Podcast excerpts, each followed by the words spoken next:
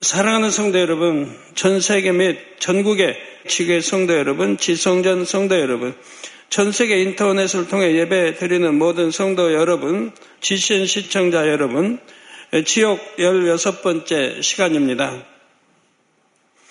성도 여러분, 하나님께서 우리에게 성령을 보내주신 것이 얼마나 다행인지요. 성도들이 주님을 영접한 후 흠없는 하나님의 자녀가 되기까지는 말씀대로 살지 못할 때가 간혹 있습니다. 성령은 이럴 때 회개할 수 있도록 도와주십니다.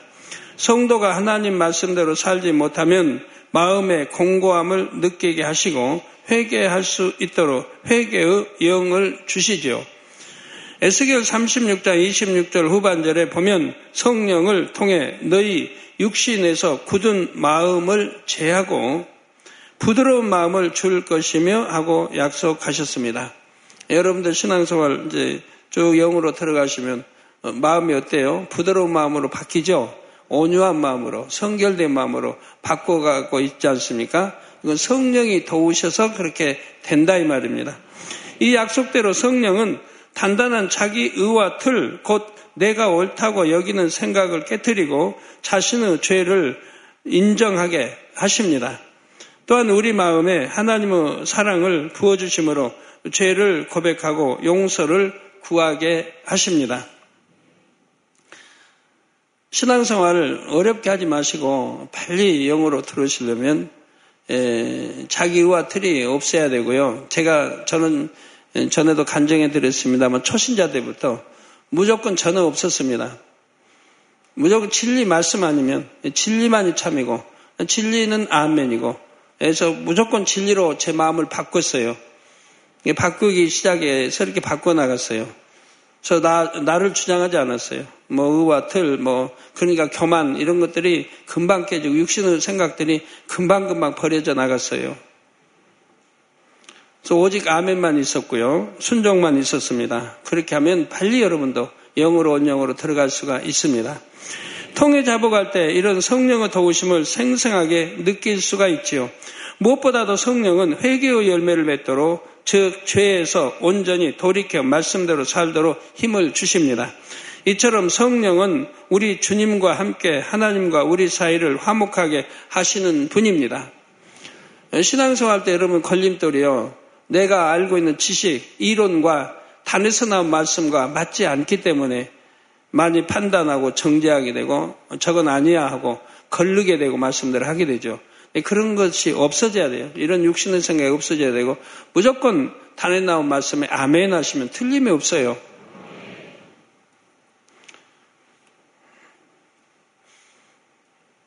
예를 들어 뭐 우리 주님은 소자까지 섬기셨죠. 섬김을 받으려고 하지 뭐 섬겨라. 뭐 죽으려고 뭐 살려고 하면 죽고 죽으려면 산다. 그럼 그 말씀이 우리가 평소에 알고 있는 이론과 지식과는 안 맞잖아요. 그런데 하나님 말씀이면 그대로 바꿔버려요, 마음을. 그렇게 살아가요. 그렇게 행해가고. 그렇게 되면 결국은 빨리 다 육신의 생각이 깨져. 내가 옳다고 내 이론, 지식, 이런 것들이 빨리빨리 깨지고 없어지는 거예요. 사도 바울이 고백한 대로 난 날마다 죽노라. 날마다 이렇게 죽어가면 그 결국은 죽을 게 없으면 그 영으로 들어간 거죠. 그렇기 때문에 성령을 예, 이처럼 성령은 우리 주님과 함께 하나님과 우리 사이를 화목하게 하시는 분입니다. 그렇기 때문에 성령을 회방, 모독, 거역하면 이 죄는 사함을 받을 수가 없는 것입니다. 예수님께서는 이런 죄를 범하면 영원히 사함받지 못한다고 말씀하셨죠. 그런데 참으로 안타까운 것은 많은 사람들이 그것이 얼마나 큰 죄인지도 모른 채 성령을 회방하고 있는 오늘날의 현실입니다. 성령을 대적하는 영혼이 받을 죄가는 참으로 무겁습니다. 그러므로 여러분은 성령님과 항상 화목하시기 바랍니다. 또 많은 영혼들이 성령님과 화목하도록 중보해 주시기를 부탁드립니다. 사랑하는 성도 여러분, 지난 시간에는 이 세상에서 부부였던 두 영혼이 함께 범죄함으로 아랫 음부에서 함께 형벌받는 사례를 말씀드렸습니다. 펄펄 끓는 항아리에 번갈아 들어가는 끔찍한 형벌이었죠. 아래 등부에는 일가족이 함께 형벌받는 경우도 있습니다. 딸이 성령을 심히 대적할 때 함께 범죄한 부모와 오라비가 함께 형벌받는 경우이지요. 딸이 교회 일꾼이었기 때문에 다른 가족들도 자신이 신앙생활을 잘한다고 생각했습니다. 그러니 실상은 그렇지가 않았습니다. 그러나 실상은 그렇지 않았고요. 나름대로 봉사도 하고 충성한다고 했지만 다른 한편으로는 일꾼의 가족이라는 명분으로 권세를 휘두르며 주변 사람들을 힘들게 했지요. 마음을 할례하지 않았기 때문에 마음에 가득한 혈기, 탐심, 악은 탐심 같은 악이 이런 악한 행함으로 나온 것입니다. 마음을 할례하지 않으면 자신은 하나님을 믿는다 해도 이처럼 하나님을 모르는 세상의 악한 사람들과 다를 바 없는 모습이 나오지요. 그러다가 마침내 이들 가족의 악행에 대해 징계가 임하고 말았습니다. 아버지가 중한 병에 걸려 사망의 문턱에 이르렀지요. 그제서야 가족들은 눈물로 회개하면서 아버지를 살려달라고 간절하게 매달렸습니다. 하나님께서는 일단 가족들의 회개와 주의 종우 중복 기도를 받으시고 그 아버지를 살려 주셨습니다. 그리고 이때 뜻밖의 말씀을 해 주셨습니다. 지금 이 아비의 영혼을 불러가면 간신히 부끄러운 구원이라도 받겠지만 지금 생명이 연장되면 나중에는 구원조차 받을 수 없게 되리라는 것이었죠. 그런데 얼마 후에 이 말씀처럼 이 영혼이 차라리 아팠을 때 천국에 가는 것이 더 나았겠구나 싶은 일이 일어났습니다. 교회의 일꾼이었던 딸이 사단의 역사를 크게 받아 교회를 배신하고 떠나버렸죠. 그러자 가족들도 다 함께 떠나 버렸습니다. 그냥 떠나기만 한 것이 아니라 온 가족이 함께 성령을 회방하며 용서받지 못할 죄들을 범했습니다. 그 후로 얼마 지나지 않아서 하나님의 은혜로 수명이 연장되었던 아버지는 끝내 죽고 말았습니다. 예전에 지극히 적은 믿음으로나마 주 안에 있을 때 죽었더라면 부끄러운 구원이라도 받았을 것입니다. 그러나 그런데 다 죽다 하나님의 은혜로 살아나시는 믿음을 팔아버렸으니 하나님 은혜로 살아나서는 믿음을 팔아버렸으니 결국 깊은 지옥으로 떨어지고 만 것이지요. 다른 가족들 또한 각자의 죄값에 따라 아랫 음부에 떨어집니다. 그중 어머니와 오라비의 영혼은 아버지의 영혼과 같은 곳에서 함께 형벌받게 된다는 사실입니다. 그러면 이 세 영혼은 어떤 형벌을 받을까요? 이들이 형벌받는 장소에는 끝이 안 보일 정도로 까마득하게 높은 절벽이 있습니다. 에, 탁하고 어, 피비린내 나는 공간에 귀신이 흐느끼는 듯한 신음소리와 날카로운 비명소리가 울려 퍼집니다. 까마득이 높은 절벽 한 복판에는 마치 세 개의 점과 같이 새 영혼이 붙어 있습니다. 거의 90도로 경사진 절벽을 기어 오르고 있지요. 거칠고 단단한 절벽을 맨손과 맨발로 올라갑니다. 손발과 무릎 같은 데는 마치 거친 사포로 문지른 것처럼 살갗이 벗겨지고 헐어서 피가 낭자합니다. 이처럼 이들이 살갗이 너덜너덜해지는데도 쉼없이 절벽 위쪽으로 올라가는 까닭은 뒤쪽에서 날고 있는 지옥사자 때문입니다. 이들은 지옥사자가 언제쯤 자기들을 향해 손을 들어 올릴까 마음을 졸입니다. 지옥사자가 손을 드는 순간 지옥사자의 분신 같은 벌레들이 절벽 위에 흩뿌려지기 때문입니다. 마치 분무기에서 품어져 나온 작은 물방울들이 바닥에 무수히 흩뿌려지듯이 헤아릴 수 없이 많은 벌레들이 절벽 표면을 새카맣게 덮지요. 이 벌레들은 날카로운 이빨을 드러낸 채 새 영혼을 뒤쫓기 시작합니다. 절벽을 타고 재빨리 위로 기어 올라가지요. 만약 여러분이 현관문을 열고 집에 들어갔는데 엄지 손가락만한 바퀴 벌레 수백 마리가 거실 바닥을 뒤덮고 있다고 상상해 보십시오. 여러분이 가장 징그러운 벌레들을 한번 상상해 보세요. 뭐 뱀도 있겠고 구더기도 있겠고 뭐 지네도 있겠고 등골이 오싹할 것입니다. 독검이나 정갈 등 치명적인 독을 가진 벌레라면 더 그럴 것이고요. 그 수많은 벌레들이 한꺼번에 움직이면서 사각거릴 때 그 소리를 듣고 있자면 온몸에 소름이 끼칠 것입니다. 더구나 이 벌레들이 여러분에게 달려들어 발과 다리를 타고 기어올라 온몸을 뒤덮는다면 얼마나 끔찍하겠습니까?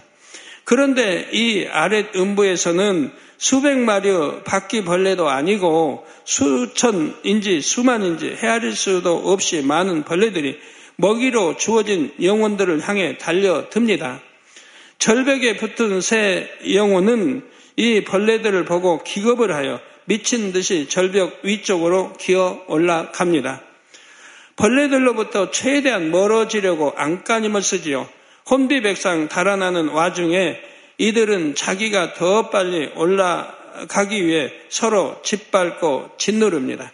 이들이 부모였던 두 영혼을 짓누르기도 하고 부부지간이었던 두 영혼이 서로를 짓밟기도 합니다. 그러면서 서로 서로 욕하고 다투지요.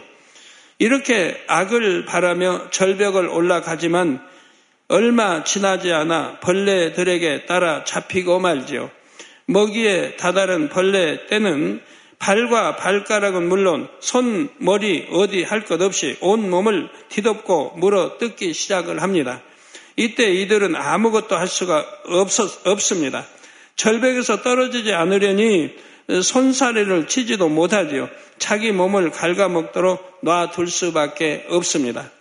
벌레 뜯기는 고통으로 짐승처럼 울부짖으며 어찌할 바 모르고 몸을 뒤틀며 더욱 큰 악을 바랍니다. 서로를 욕하고 저주하지요. 이처럼 자기 유익을 위해 서로를 짓밟고 욕하면 그 근처의 지옥 사자들이 이 비참하고 추악한 모습을 보며 희낙낙합니다. 그러다가 이들의 고문을 주관하는 지옥 사자가 손을 내밀어 순식간에 벌레를 다 걷어들입니다. 그렇다고 절벽에 오르는 일을 중단할 수는 없습니다. 잠시 후면 지옥사자가 벌레를 다시 풀어 놓을 것을 알기 때문입니다. 가파른 절벽을 맨몸으로 오를 때 살이 해지는 고통이 결코 작지 않지만 벌레 때가 언제 달려들지 모른다는 불안감이 더 크지요. 그래서 손발과 무릎이 찢어져 피투성이가 되면서도 공포의 정적 속에 끝도 없이 절벽을 기어 올라갑니다. 또한 이 절벽 위 밖에는 딱히 벌레를 피해 달아날 곳도 없습니다. 물론 절벽 위로 올라간다고 해서 벌레를 따돌릴 수 있는 것은 아닙니다. 결코 그럴 리가 없다는 사실을 너무나 잘 알지만 이 절벽을 올라가면 언젠가는 그 끝이 정상이 나오지 않을까 하는 신랄 같은 희망을 품어 보는 것입니다.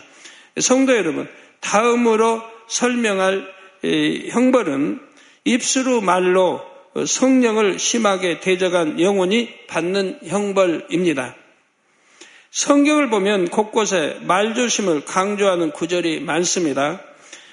잠언 18장 21절에는 죽고 사는 것이 혀의 권세에 달렸나니 혀를 쓰기 좋아하는 자는 그 열매를 먹으리라 했지요. 우리나라 역사를 봐도요, 삼국시대든 뭐 고려 때든 조선 왕조든 혀 잘못 놀려서 사형, 뭐 사역을 받고 또는 뭐 고문을 당하고 어, 이렇게 또 형장 끌려가 죽는 이런 일들이 참 많이 있었습니다. 그런 예들을 저는 많이 기억하고 있는데요. 말 한마디 잘못 눌러서 곤장을 맞는 거예요. 죽임을 당하기도 하고 뭐 사약 귀양 가기도 하고 어, 조선 말 때에도 보면 어, 대원군과 그 며느리 사이에 명성하고 사이에 서로 말조심 못함으로 그 말들이 주변 사람들이 흘러 전해져서 얼마나 많은 오해를 낳는지 몰라요. 주변 사람 꼭 전하거든요. 전하는 사람들 있잖아요. 입이 가벼워 전하지 않고 못 베기는 사람들이 있어요. 이거 전하면 서로 이간질에 대해서 안전해야겠다는데 전해요. 그나마 말을 자기 생각에 바꿔 전해요. 자기가 이해하는, 잘못 이해하고 그 중심의 말은 그게 아닌데도. 가지고 자꾸 시아버지와 며느리 사이에 감정이 생기고 오해가 생기고 해서 어, 금이 가게 이렇게 만드는 일이 얼마나 많이 있었어요. 그래서 나라가 참으로 결단나는 일도 그런 일들이었죠. 정말 화평해서 나라를 위해 했더라면 그렇게 쉬 결단나지는 않았을 텐데. 대원군은 또 적자, 적자 아들도 말 한마디 잘못했기 때문에 바로 참 억울하죠. 왕을 뭐 바꾸려고 반역죄를 졌다고 해요. 반역할 마음은 초도 없어요. 왕을 뭐 바꾸고 자기가 왕 된다는 것은 초도 생각해 본 적 없어요. 그런데도 그런 누명을 쓰게 돼요. 자기가 반역죄를 지은 말 몇 마디 잘못했기 때문에 그런다 이 말이에요. 그래가지고 그것이 왕에게 알려지고 결국 왕이 죽이잖아요. 귀양 보냈다가 사역을 내려보내 죽게 해요. 말 몇 마디 때문에 이렇게 얼마나 입술의 말이 죽이기도 하고 살리기도 한다는 거, 부욕해도 하고 망하기도 하고 그런 일이 얼마나 많이 있어요.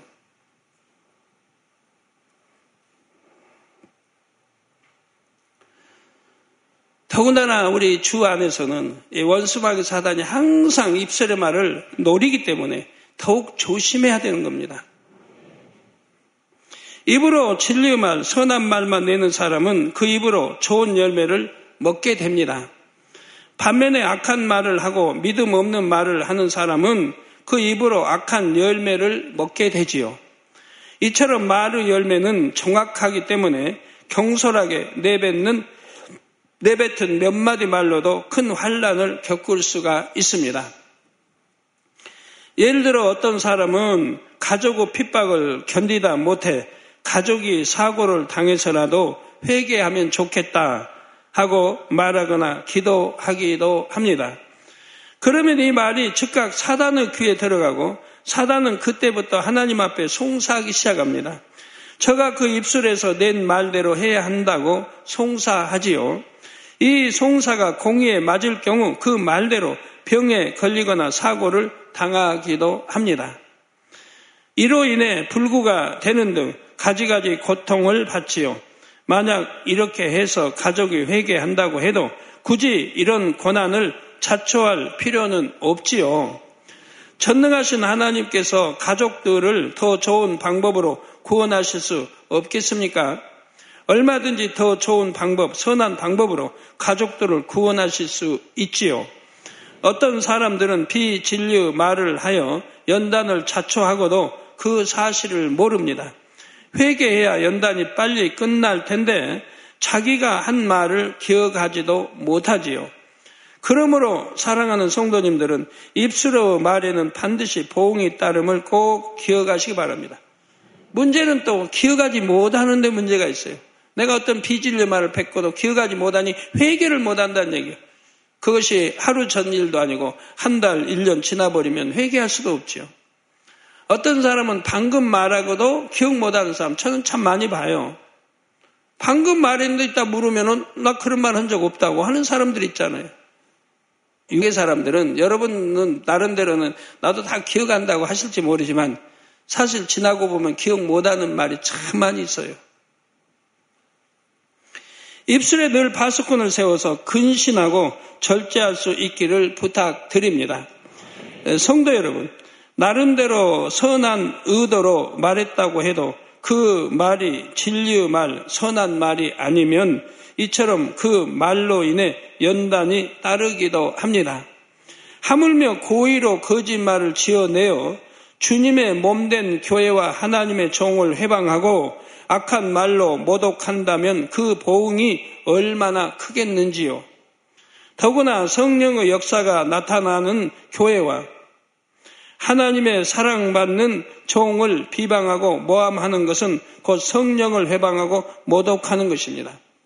그리고 기사나 표적이나 권능은 하나님이 또 성령이 친히 연합해 행하시는 일이라 이 말입니다. 사람이 행하는 게 아니에요. 어떻게 사람이 기사, 표적, 권능을 행할 수 있겠습니까? 그건 아무도 행하지 못합니다. 오직 하나님과 성령이 연합하여 또 우리 주님이 연합하여 행하는 일이라 이 말이에요. 이걸 판단하고 정죄한다면 얼마나 큰 죄가 되겠어요. 아버지 하나님을 주님을 성령을 판단하고 정죄하는 것이 된다 이 말이에요. 그러니 그 죄가 큰 거예요. 모세가 구수 의인을 취했을 때 그 형이나 누님이 그걸 이게 판단하고 정죄했지 않습니까? 그러니 바로 저주가 임하잖아요. 그 누이에게는 누님에게는 문둥병이 걸려버리고 또 하나님의 심한 책망들을 받게 되죠. 이게 자기 생각, 사람의 생각으로는 이해 안 돼도 이렇게 함부로 하나님의 종을 판단하고 정죄하는 것은 옳은 일이 아니라 이 말이에요. 왜? 하나님이 성령이 항상 주관을 받아 나가기 때문에 그런 겁니다. 따라서 이런 사람은 장차 하나님 앞에서 심판받을 때 그 말에 대해 반드시 신문을 받습니다. 마태복음 12장 36절에 예수님은 내가 너희에게 이르노니 사람이 무슨 무익한 말을 하든지 심판 날에 이에 대하여 신문을 받으리라 말씀했지요. 무익한 말.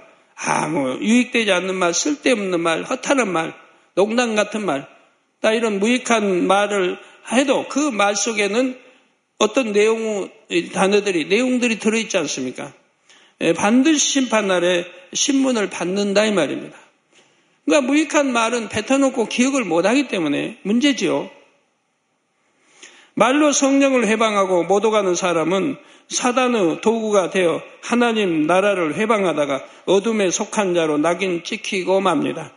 그리고 결국 심판을 받은 후에는 깊은 지옥의 형벌 가운데로 끌려가게 되지요. 지금 말씀드릴 사례가 바로 그런 경우입니다. 자, 이 영혼은 오랫동안 신앙생활하면서 여러 직분을 맡아 봉사했습니다. 겉으로 볼 때는 하나님과 교회와 양떼를 사랑하는 성령 충만한 일꾼이었습니다. 가족 중에는 불치의 병으로 불구가 될 상황에서 기도를 받고 치료받은 사람도 있었습니다. 심지어 죽음의 문턱에 이르렀다가 기도를 받고 살아는 경우들도 있었지요. 하나님의 사랑받는 재단의 양떼로서 그와 가족들이 받은 은혜와 축복의 체험들은 헤아릴 수 없을 정도로 많았습니다. 이렇게 은혜를 받으니 겉으로는 충만하여 여러 직분을 맡아 열심히 봉사했지만 정작 중요한 마음의 할례는 하지를 않았습니다. 그 결과 시험이 오니 미혹을 받아 교회를 떠나고 말았지요.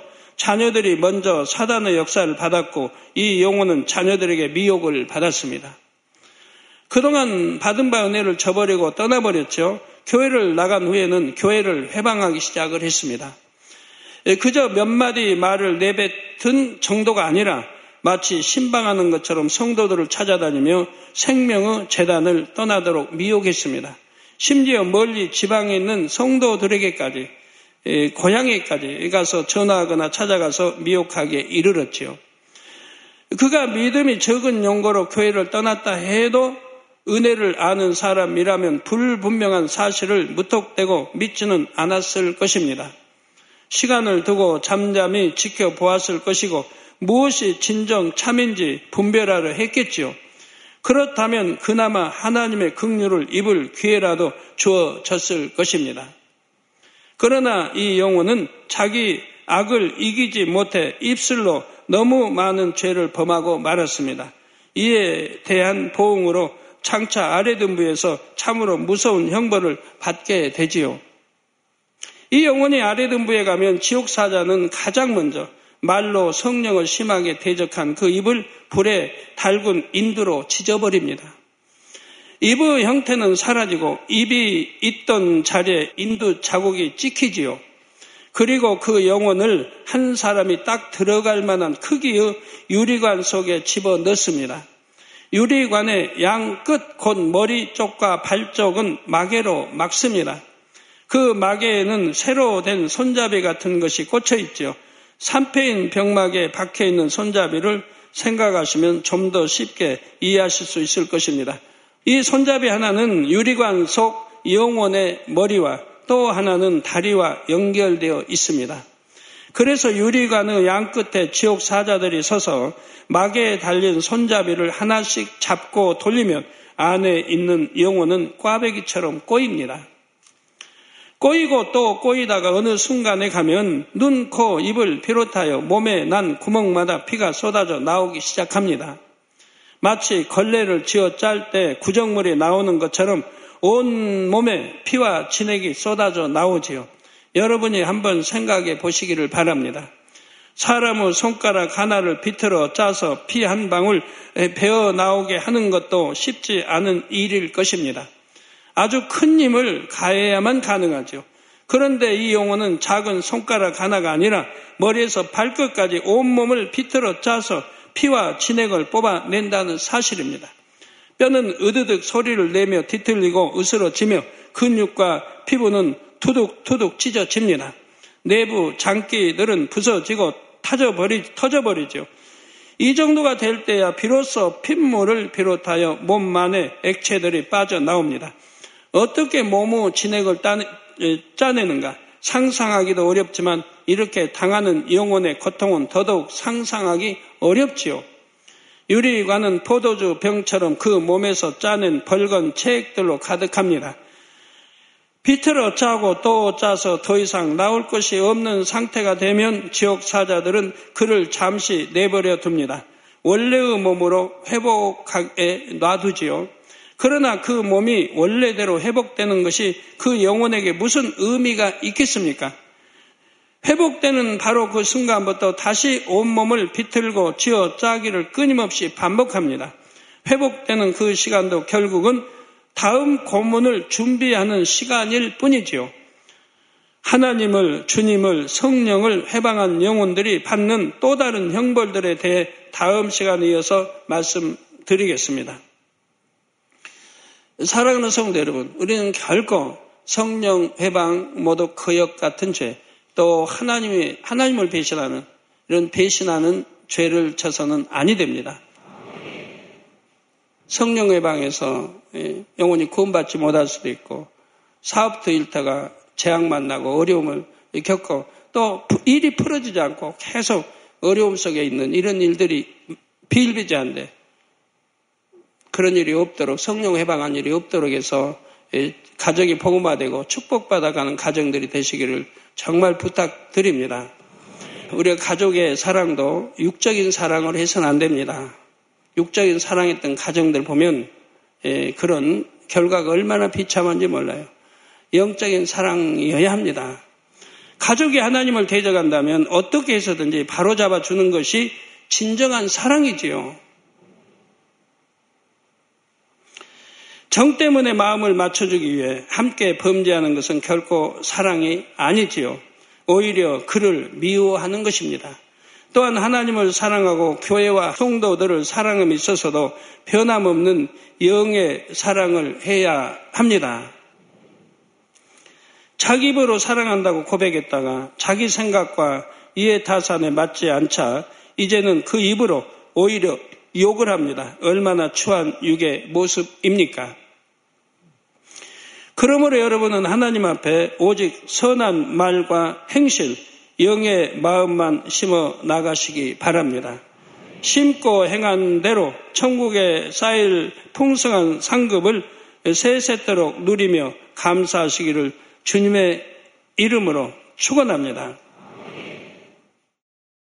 할렐루야 전능하신 사랑의 아버지 하나님 이 시간 기도받는 모든 성도님들 위해 안수하여 주옵소서. GCN 방송 시청자들이 인터넷과 화상을 통해 기도받는 지교회와 지성전 그리고 전 세계 하나님의 자녀들 위에도 시공간을 초월하여 역사하여 주시기를 원합니다. 믿어지는 믿음을 주시고 부정적인 생각과 의심의 세력을 물리쳐 주옵시며 모든 시험 환란도 물리쳐 주옵소서. 머리부터 발끝까지 오장육부 뼈 마디마디 온몸의 신경, 조직, 세포 등 아픈 곳마다 성령의 불로 불로 태우시고 근본의 빛으로 역사하여 주옵소서. 예수 그리스도의 이름으로 명하노니 원수마귀 사단 모든 질병, 균, 연약함아 물러가라. 빛이 여 임하라. 모든 불치, 난치병도 성령의 불로 태워 깨끗게 하여 주옵소서. 말라리아를 비롯한 모든 풍토병도 물리쳐 주옵소서. 감기, 기침, 열, 몸살, 독감 등 각종 유행성 질병도 다 물러가라. 어떠한 유행성 질병 균도 틈타지 않게 지켜 주옵소서.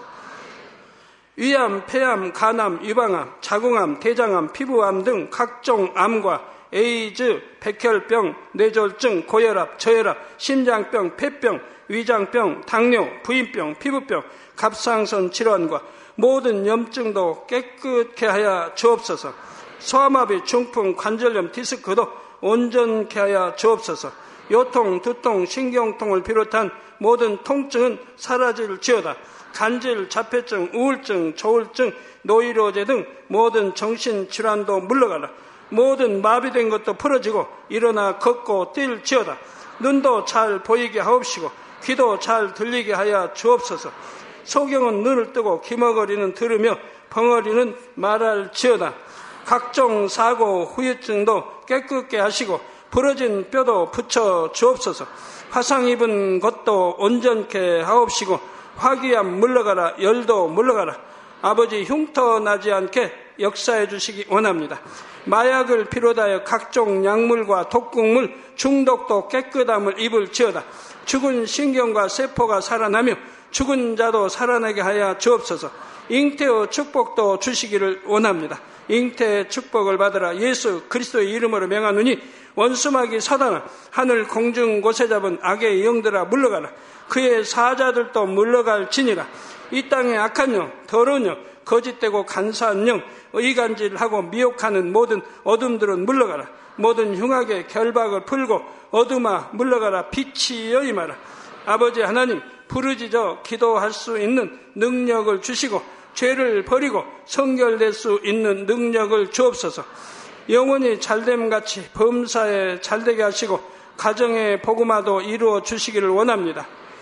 한 주간도 모든 사고와 재앙으로부터 지켜주시고 불통이 없는 형통한 삶을 살 수 있도록 축복해 주옵소서. 성령의 불담으로 천군 천사와 주님의 불꽃 같은 눈동자로 모든 하나님의 자녀들과 가정, 일도, 사업들을 지켜주시기를 원합니다. 학생들에게 지와 명철을 더하시고 공부할 수 있는 뜨거운 마음과 열정도 더하여 주옵소서. 마음과 생각을 세상에 빼앗기지 않도록 지키시고 하나님을 뜨겁게 사랑하는 학생들로 축복하여 주옵소서. 하나님의 자녀들이 먹으나 마시나 입으나 무엇을 하든지 하나님 앞에 영광 돌리는 삶이 되게 축복하여 주시기를 원합니다. 나는 하나님을 만났노라, 체험했노라, 응답 받았노라, 축복 받았노라, 간증하는 입술이 되게 역사하여 주옵소서. 아버지 하나님 감사합니다. 홀로 영광 받으옵소서. 우리 주 예수 그리스도의 이름으로 기도하옵나이다. 아멘.